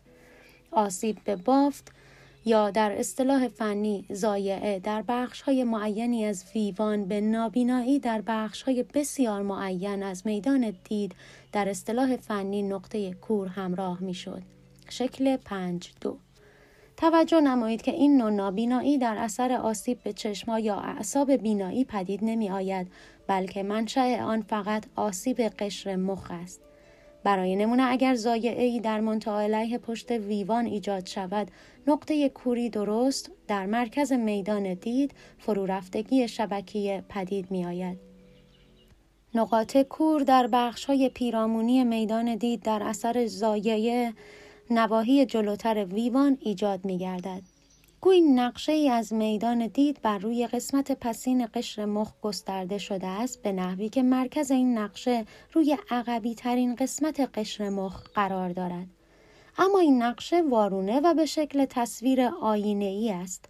نقاط نیمه فوقانی میدان دید در زیر یک شکن یا فرو رفتگی بزرگ قشری بازنمایی شده است و نقاط نیمه پایینی میدان درست در بالای آن شکن نیمه چپ میدان دید در سمت راست ویوان و نیمه راست میدان دید در سمت چپ ویوان بازنمایی شده است. نورون های قشر بینایی نخستین به بسیاری از ویژگی های تصاویر دیداری همچون روشنی و رنگ و جهت و حرکت حساسند. اما یکی از مهمترین ویژگی های این نورون ها این است که هر یک تجزیه و تحلیل فقط ناحیه بسیار بسیار کوچکی از هر تصویر را بر عهده دارد. در بخشی از تصویری که از فاصله یک متری بر روی شبکیه میافتد این ناحیه گاهی کوچکتر از یک میلیمتر است. این نورون ها با یکدیگر نیز در نواحی بسیار کوچکی رابطه برقرار می کنند. فایده چنین تقسیم کاری این است که تمامی میدان دید به صورت همزمان و با نهایت ریزکاری تجزیه و تحلیل می گردد. اما آنچه در این تجزیه و تحلیل از قلم می افتد توانایی هماهنگ ساختن اطلاعات بخشهایی از تصویر است که مجاور هم نیستند و به عبارت دیگر دیدن جنگل علاوه بر دیدن درختان برای انجام دادن چنین کاری نورون های قشر مخ اطلاعاتی را از ویوان به ناحیه های متعددی از مغز میفرستند که وظیفه تجزیه و تحلیل اطلاعات بینایی را بر عهده دارند. هر یک از این نواحی در کار خاصی تخصص دارند از قبیل تجزیه و تحلیل رنگ و حرکت و شکل و مکان. این نواحی تخصصی تر مدام با ویوان نیز در ارتباطند و ارتباط عصبی بین این نواحی بیشتر به محاوره شباهت دارد تا به فرمان دادن. یکی از مهمترین موارد تقسیم کار در تجزیه و تحلیل بینایی در مغز تقسیم کار میان مکانیابی و بازشناسایی است که اکنون به آن می‌پردازیم. دستگاه های بازشناسی و مکانیابی یافته های علمی نشان داده که مکانیابی و بازشناسی در نواحی متفاوتی از قشر بینایی مغز انجام میپذیرد و این تأییدی است بر تفاوت کیفی این دو کار کرد. بازشناسی اشیا بر عهده بخشی از دستگاه بینایی شامل قشر بینایی نخستین و ناحیه نزدیک به بخش زیرین قشر مخ است. اما مکانیابی اشیا در بخشی از دستگاه بینایی مرکب از قشر بینایی نخستین و ناحیه از قشر مخ نزدیک به بخش فوقانی مغز انجام می گیرد. شکل پنج یک. آزمایش بر روی نخستی ها نشان می دهد که اگر قسمت بازشناسی دستگاه بینایی اختلال پیدا کند حیوان باز هم می تواند اعمالی را که مستلزم درک روابط فضایی میان اشیاست انجام دهد. اما دیگر قادر به انجام کارهایی که مستلزم تمیز دادن اشیا از همه است نخواهد بود. حال اگر قسمت مکانیابی دچار اختلال شود حیوان می تواند بین مکعب و استوانه فرق بگذارد اما دیگر نخواهد توانست اعمالی را که مستلزم تمیز مکان اشیا نسبت به یکدیگر است انجام دهد در سالهای اخیر به منظور اثبات وجود دو دستگاه متفاوت برای بازشناسی و مکانیابی در مغز انسان از فنون تصویربرداری مغزی استفاده می شود. از پرکاربردترین این فنون PET است که در فصل دوم شرح آن گذشت. ابتدا ردیاب رادیواکتیو را به جریان خون آزمودنی تزریق می کنند. سپس او را در دستگاه PET قرار می دهند و وی در این حال تکالیف گوناگونی انجام می دهد. دستگاه افزایش رادیواکتیویتی را در نواحی مختلف مغز نشان می دهد که داله بر افزایش جریان خون در آن نواحی است. ناحیه هایی که بیشترین افزایش جریان خون را داشته باشند در عملکرد مربوط به آن تکلیف دخیلند. در یکی از این پژوهش ها با PET آزمودنی ها دو تکلیف انجام دادند. یکی آزمون بازشناسی چهره که بر عهده ناحیه بازشناسی شیع در مغز است و دیگری آزمون چرخش ذهنی که مستلزم مکانیابی است. در تکلیف بازشناسی چهره به آزمودنی در هر کوشش آزمایشی یک تصویر هدف و در زیر آن دو چهره به عنوان آزمون نشان می‌دادند. یکی از چهره های آزمون همان چهره تصویر هدف بود منتها با تغییری در جهت و سایه روشن. تصویر دوم چهره فرد دیگری بود. آزمودنی میبایست تشخیص می‌داد که کدام یک از دو چهره آزمون همان چهره تصویر هدف است. شکل پنج سه الف. در حین انجام این تکلیف مشاهده شد که جریان خون در ناحیه بازشناسی قشر مخ که محدودش نزدیک به بخش زیرین قشر مخ است افزایش می‌یابد اما افزایشی در میزان جریان خون ناحیه مکانیابی که محدوده آن نزدیک به بخش فوقانی قشر مخ است دیده نمی شود. نتایجی که از بررسی های تکلیف چرخش ذهنی به دست آمده بسیار متفاوت است. در هر کوشش آزمایشی تصویر هدف شامل نقطه ای است دور از دو خط موازی که زیر آن دو تصویر به عنوان آزمون قرار دارد. یکی از آن دو تصویر آزمون چرخش یافته همان تصویر هدف اما در تصویر دوم موقعیت نقطه و خطوط متفاوت شده است. شکل 5 3 ب این بار در حین تکلیف افزایش جریان خون در ناحیه مکانیابی و بازشناسی در مناطق کاملا متفاوتی از قشر بینایی پردازش می شود. تقسیم کار در قشر بینایی مغز به تمایز بازشناسی و مکانیابی محدود نمی شود بلکه انواع گوناگون اطلاعاتی که در مکانیابی به کار می رود از قبیل حرکات چشم، تجزیه و تحلیل حرکت و ادراک عمق در نواحی مختلفی از بخش مکانیابی قشر مخ پردازش می شود. به همین ترتیب اطلاعات گوناگونی که در امر بازشناسی به کار می رود نیز همچون شکل و رنگ و بافت هر کدام ناحیه ای مختص به خود دارد و در آنجا تجزیه و تحلیل می شود. خلاصه کلام این که قشر بینایی از تعداد فراوان واحدهای پردازش تشکیل شده که هر یک در کار معینی تخصص یافتهاند.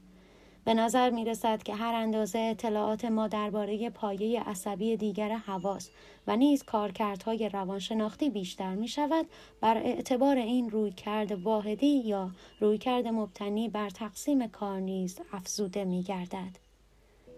مکانیابی برای شناسایی مکان اشیا در محیط پیش از هر چیز باید آن اشیا را از یکدیگر و نیز از زمینه جدا کرد. در این صورت است که دستگاه ادراکی می تواند جایگاه آن اشیا را در جهان نیست بعدی و نیز فاصله و الگوی حرکتی آنها را تعیین کند. در این بخش هر یک از این سه توانایی ادراکی را به ترتیب شرح می دهیم. جداسازی اشیا تصویری که بر شبکیه چشم میافتد مجموعه ای است از قطعه هایی با درخشندگی و رنگ های گوناگون. دستگاه ادراکی ما این قطعه ها را به صورت چند شیء مجزا که بر یک زمینه قرار دارند سازمان می دهد. این نوع سازماندهی مورد توجه فراوان روانشناسی گشتالت قرار گرفت. روانشناسان گشتالتی بر اهمیت ادراک کل شیء یا شکل تأکید می‌ورزیدند و درباره چگونگی سازمان یافتن اشیا در مغز چند اصل مطرح ساختند. شکل و زمینه اگر محرکی دو یا چند بخش مجزا داشته باشد معمولا قسمتی از آن را شکل و بقیه آن را زمینه می بینیم. بخشهایی که به عنوان شکل دیده می شوند همان اشیاء مورد توجه ما هستند. این بخش ها منسجم تر از زمینه و در جلوی آن دیده می شوند. این ابتدایی ترین شکل سازماندهی ادراکی است. شکل پنج چار الف نشان می‌دهد که سازماندهی شکل زمینه گاهی مبهم است.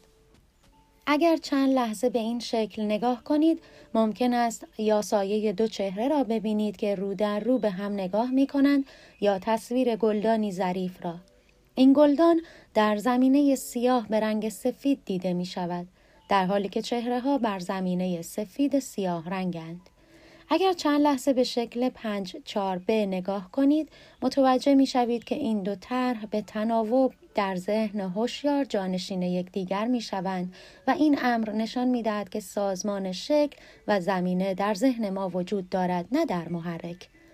همچنین توجه نمایید که این دو چهره و گلدان هرگز با هم دیده نمی شوند. هرچند می‌دانیم که هر دو طرح امکان پذیر است اما نمی توانیم همزمان هر دو را ببینیم.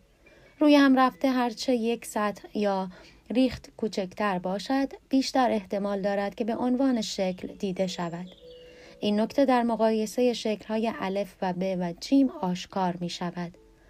هنگامی که سطح سفید کوچکتر باشد گلدان آسانتر دیده می شود و هنگامی که سطح سیاه کوچکتر باشد چهره ها راحت تر به چشم می آید. در شکل پنج پنج اثر وارون پذیری پیچیده تری دیده می شود. باید دانست که روابط شکل و زمینه در حواس دیگری سوای بینایی نیز ادراک می شود. برای مثال می توان آواز پرنده ای را در زمینه سر و صدای محیط یا نقمه ویالونی را در زمینه نوای هماهنگ بقیه ارکستر شنید. گروه بندی اشیا آدمی نه تنها اشیا را در تقابل با زمینه می بیند بلکه گروه بندی خاصی را نیز در اشیاء همجوار مشاهده می کند. حتی طرحهای ساده ای از مجموعه نقطه ها را نیز به صورت گروه بندی شده می بینیم. با نگاه کردن به مجموعه نقاط شکل 5 6 الف این واقعیت را ببینید. این نقطه ها در ردیف های عمودی و افقی همگی به یک فاصله از هم قرار گرفتهاند. بنابراین سازمان آنها هم به شکل خطوطی افقی دیده می شود و هم به شکل خطوط عمودی یا حتی به صورت خطوط قطری. پس این طرح طرحی مبهم و دو پهلوست و تابع همان اصول حاکم بر شکلهای پنج چار و پنج پنج. در هر زمان تنها یک سازمان دیده می شود و این سازمان به شکلی خود انگیخته تغییر می کند و جایش را به تناوب به سازمان دیگری می دهد. روانشناسان گشتالتی چند عامل تعیین کننده برای گروه بندی این طرحهای نقطه‌ای برشمردند. به عنوان مثال اگر فاصله عمودی این نقاط کاهش یابد بنده به شکل 5 6 به احتمال قوی نقطه ها به شکل ستون دیده خواهد شد. این گروه بندی بر اساس مجاورت است.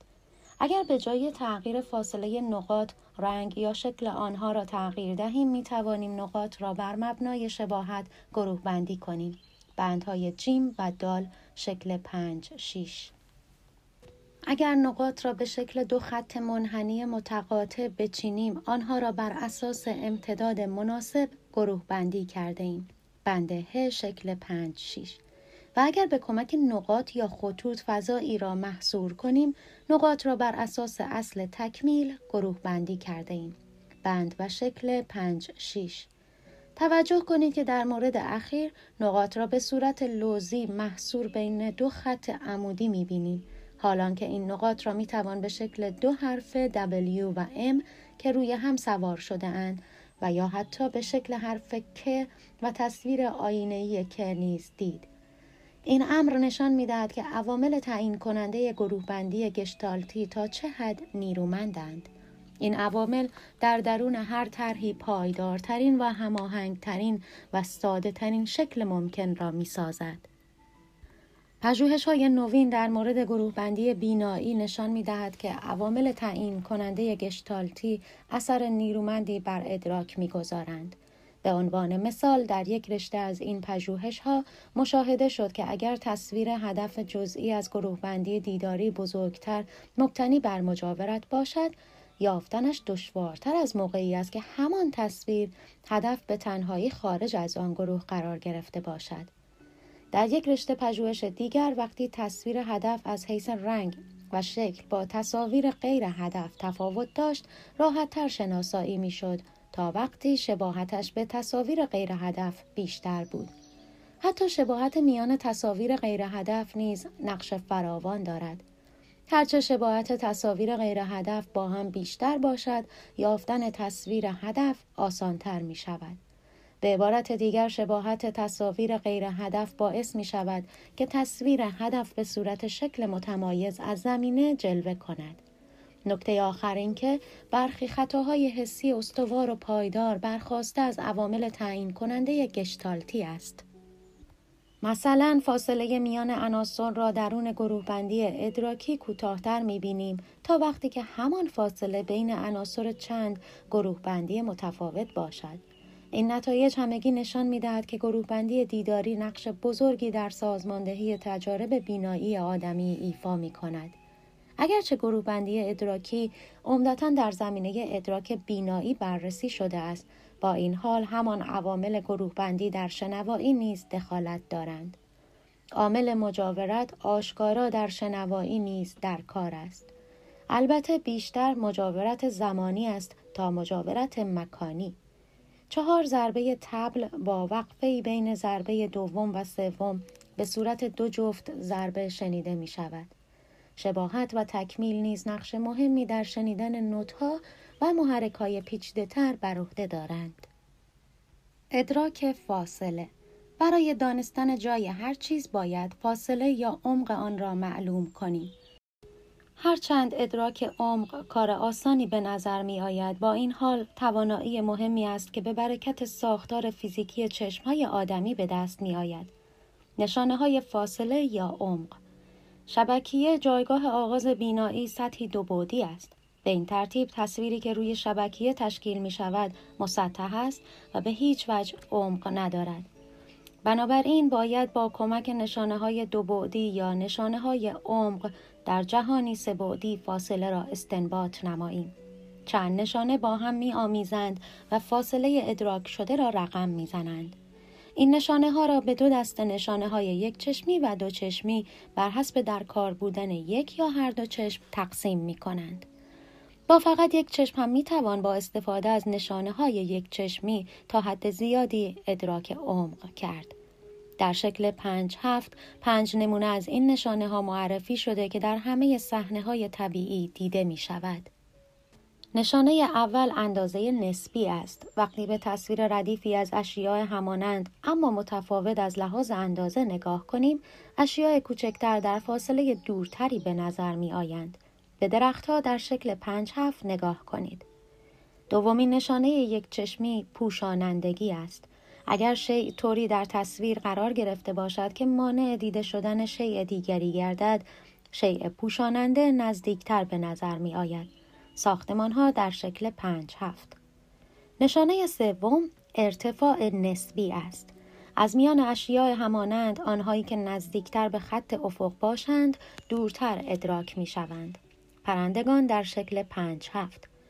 نشانه چهارم عمق نمایی خطی نامیده می شود هنگامی که خطوط موازی همگرا به نظر آیند طوری ادراک می شوند که گویی در دور دست ناپدید می گردند. خط آهن در شکل پنج هفت نشانه پنجم سایه و تیرگی است. هرگاه جلوی تابش نور مستقیم بر سطحی گرفته شود، سایه پدید می آید. وقتی سایه روی بخشی از خود شی سایه کننده بیفتد، آن را تیرگی یا سایه گوییم. اگر سایه بر سطح دیگری به جز شیء سایه کننده ایجاد شود آن را سایگی می نامیم. هر دو نوع سایه نشانه های مهمی برای ادراک فاصله یا عمق است و اطلاعاتی درباره شکل شیء فاصله بین اشیا و محل منبع نور در صحنه می دهد. قرنهاست که نقاشان این پنج نشانه را می شناسند و در هر اثر نقاشی غالبا شماری از این نشانه ها به کار می رود. یکی دیگر از نشانه های مهم یک چشمی از حرکت مایه می گیرد. شاید تا به حال هنگام حرکت سری مثلا در قطار سری و سیر متوجه شده باشید که اشیاء نزدیکتر با سرعت زیاد و اشیاء دورتر با سرعت کمتری در جهت مخالف حرکت می کنند و اشیاء بسیار دور نظیر ماه نیز کاملا بی حرکت به نظر می آیند. این تفاوت ظاهری در سرعت حرکت اشیا نشانه حاکی از فاصله آنها از ما است و این نشانه را اختلاف منظر حرکتی می نامند. ادراک فاصله و عمق با دید دو چشمی بسیار بهتر از دید یک چشمی است.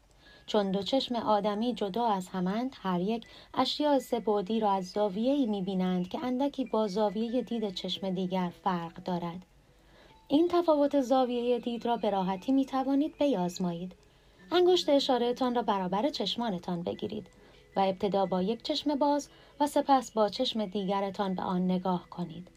این تفاوت دید هر یک از دو چشم را ناهمخانی دو چشمی می نامند. این ناهمخانی برای اشیاء نزدیکتر بیشتر است و هرچه شیء در فاصله دورتری باشد این ناهمخانی کمتر می شود. در فواصل بیش از 3 4 متر تفاوت دید دو چشم آنقدر کم می شود که تأثیر ناهمخانی دو چشمی به عنوان نشانه عمق و فاصله از دست می رود. با این همه در بسیاری از کارهای روزمره همچون دست بردن برای گرفتن اشیا یا برخورد کردن با موانع تفاوت دید دو چشم آدمی نوعی نشانه نیرومند عمق و فاصله محسوب می گردد. در افراد بشر و دیگر حیواناتی که دید دوچشمی دارند بخش بینایی مغز با استفاده از ناهمخانی دوچشمی بر اساس مقایسه فاصله دو تصویر شیخ برای اشیا مکانهای گوناگونی را در فضا تعیین می کند. اگر دو تصویر شی از دید هر دو چشم در یک مکان باشند مغز جای شی را همین جایگاهی می گیرد که هر دو چشم بر آن ثابت شده اند. اگر تفاوت دو تصویر زیاد باشد مثل دو تصویر انگشت اشاره در مقابل دیدگان مغز نتیجه می‌گیرد که شیء در فاصله بسیار نزدیک است ناهمخانی دو چشمی گذشته از اینکه به دیدن عمق و فاصله در عالم واقع کمک می کند گاهی می تواند به نحوی به کار گرفته شود که نوعی احساس فاصله غیر واقعی به وجود آورد با استفاده از دستگاهی به نام سبعدی نما می توان چنین تجربه ای را خلق کرد. این دستگاه به هر یک از دو چشم تصویر متفاوتی ارائه می کند. در عصر ویکتوریایی وجود چنین دستگاه هایی در منازل افراد طبقه متوسط نوعی مایه فخر و مباهات به شمار می آمد درست مثل تلویزیون های صفحه بزرگ امروزی. با این همه سبعدی نما دیگر عتیقه شگفت آوری نیست بلکه همان اصل ناهمخانی دو چشمی که در ساخت آن به کار رفته در ساخت اسباب بازی های امروزی کودکان مثل ویو مستر به کار می رود و نیز در جلوه های ویژه سبعدی فیلم هایی که برای تماشای آنها باید عینک مخصوصی با فیلترهای رنگی یا قطبی کننده نور به چشم گذاشت و در پسترهای سبعدی که به چشم جادویی مشهور شده اند. اصل زیربنایی همه این خطاهای حسی را در شکل پنج هشت نشان داده ایم. ادراک حرکت برای جابجایی موثر در محیط نه تنها محل اشیاء ثابت بلکه خط سیر اشیاء متحرک را نیز باید بدانیم. مثلا نه تنها باید بدانیم آنچه در فاصله چند متری قرار دارد توپ است بلکه علاوه بر آن باید بدانیم که این توپ دارد با سرعت به طرف ما می آید با این مقدمه به مبحث ادراک حرکت می رسیم. حرکت استروبوسکوپی چه عاملی باعث ادراک حرکت می شود؟ ساده ترین پاسخ این است که هنگامی که شیء متحرک را ادراک می کنیم که تصویرش بر روی شبکیه جابجا شود. اما چنین پاسخی بیش از حد ساده است. زیرا حتی هنگامی که چیزی روی شبکیه حرکت نکند باز هم آدمی ادراک حرکت می کند. این پدیده را ورتایمر به سال 1912 در بررسی حرکت استروبوسکوپی به اثبات رساند. شکل 5 9 حرکت استروبوسکوپی را به سادگی می توان ایجاد کرد. به این ترتیب که وقتی در تاریکی دو لامپ کنار هم را به فاصله چند هزارم ثانیه به ترتیب خاموش و روشن کنیم چنین به نظر می آید که لامپ واحدی از جایی به جای دیگر حرکت کرده است حرکتی که قابل تمیز از حرکت واقعی نیست. حرکتی که در فیلم ها می بینیم حرکت استروبوسکوپی است. فیلم متشکل از یک رشته عکس بی حرکت است که هر یک با عکس پیش از خود اندکی تفاوت دارد. عکس ها با توالی سریعی روی پرده می افتند و بین آنها فاصله های تاریک وجود دارد. سرعت نمایش عکس ها بسیار مهم است. در آغاز اختراع سینما این سرعت خیلی کم یعنی 16 تصویر در ثانیه بود. عمدتا به این علت که هیچ راهی برای عکس برداری سریعتر وجود نداشت. در نتیجه حرکت در فیلم های اولیه پرشتاب و پرشی و ناپیوسته به نظر می رسید. امروز معمولا بین 24 تا 30 قاب تصویر در ثانیه نمایش داده می شود و هر تصویر هم چند بار پشت سر هم تکرار می شود تا فرش فیلم کمتر شود. حرکت القایی مورد دیگری از ادراک حرکت در قیاب حرکت شیع در برابر شبکیه چشم پدیده حرکت القایی است. وقتی شیء بزرگی که شیء کوچکی را فرا گرفته حرکت کند چنین به نظر می رسد که شیء کوچک است که حرکت می کند نه شیء بزرگتر هرچند در واقع بی حرکت است اولین بار دانکر روانشناس گشتالتی در سال 1929 درباره این پدیده تحقیق کرد. وی از آزمودنی ها می‌خواست در اتاق تاریکی بنشینند و به دایره نورانی کوچکی درون قاب مستطیلی نورانی و بزرگی چشم بدوزند. هنگامی که قاب مستطیل به سمت راست حرکت می کرد، آزمودنی ها گزارش می که دایره به سمت چپ حرکت می کند. همین پدیده را می توان در شبهایی که باد میوزد مشاهده کرد. در چنین شبهایی به نظر می رسد که ماه به سرعت از میان ابرها می گذرد. همین احساس حرکت را برخی مواقع که سوار بر اتومبیل پشت چراغ قرمز و پای بر ترمز ایستاده ایم تجربه می کنیم. اگر در کنار اتوبوس یا کامیون درازی ایستاده باشیم و کامیون آهسته شروع به حرکت کند و از گوشه چشم به کامیون نگاه کنیم با اینکه پا بر ترمز می فشاریم حرکت را به خود اتومبیل خود نسبت می دهیم حالان که هیچ نشانه حرکت از دهلیز گوش دریافت نمی کنیم. حرکت واقعی شکی نیست که دستگاه بینایی به حرکت واقعی یعنی به حرکت شی در فضا از نقطه‌ای به نقطه دیگر حساس است. لیکن تجزیه و تحلیل چنین حرکتی در شرایط معمولی بسیار پیچیده است. برخی خط سیرهای حرکت روی شبکیه را باید ناشی از حرکات چشم بر روی صحنه ثابت دانست. مثل وقتی کتاب می‌خوانیم. حرکات دیگر را باید به اشیاء متحرک نسبت داد. مثل وقتی پرنده ای وارد میدان دید ما می شود. از این گذشته برخی اشیا که تصویر شبکه‌ای آنها ثابت است می باید متحرک دیده شوند. مثل وقتی پرواز پرنده را با نگاه دنبال می کنیم. و برخی اشیا که تصویرشان بر شبکیه متحرک است باید ساکن دیده شود.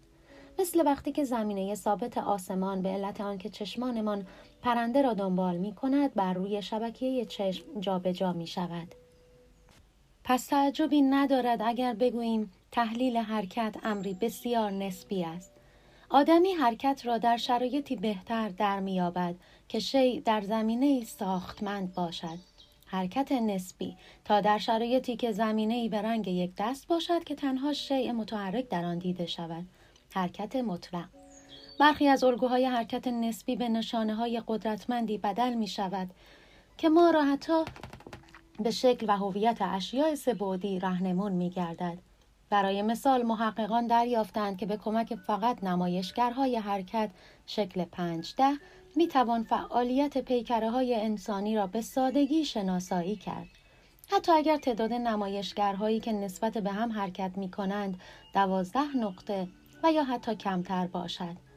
در تحقیقات دیگری با این نمایشگرها بینندگان توانستند دوستانشان را شناسایی کنند و حتی با دیدن فقط نقاط نورانی روی مچ پا مرد یا زن بودن آنان را تشخیص دهند.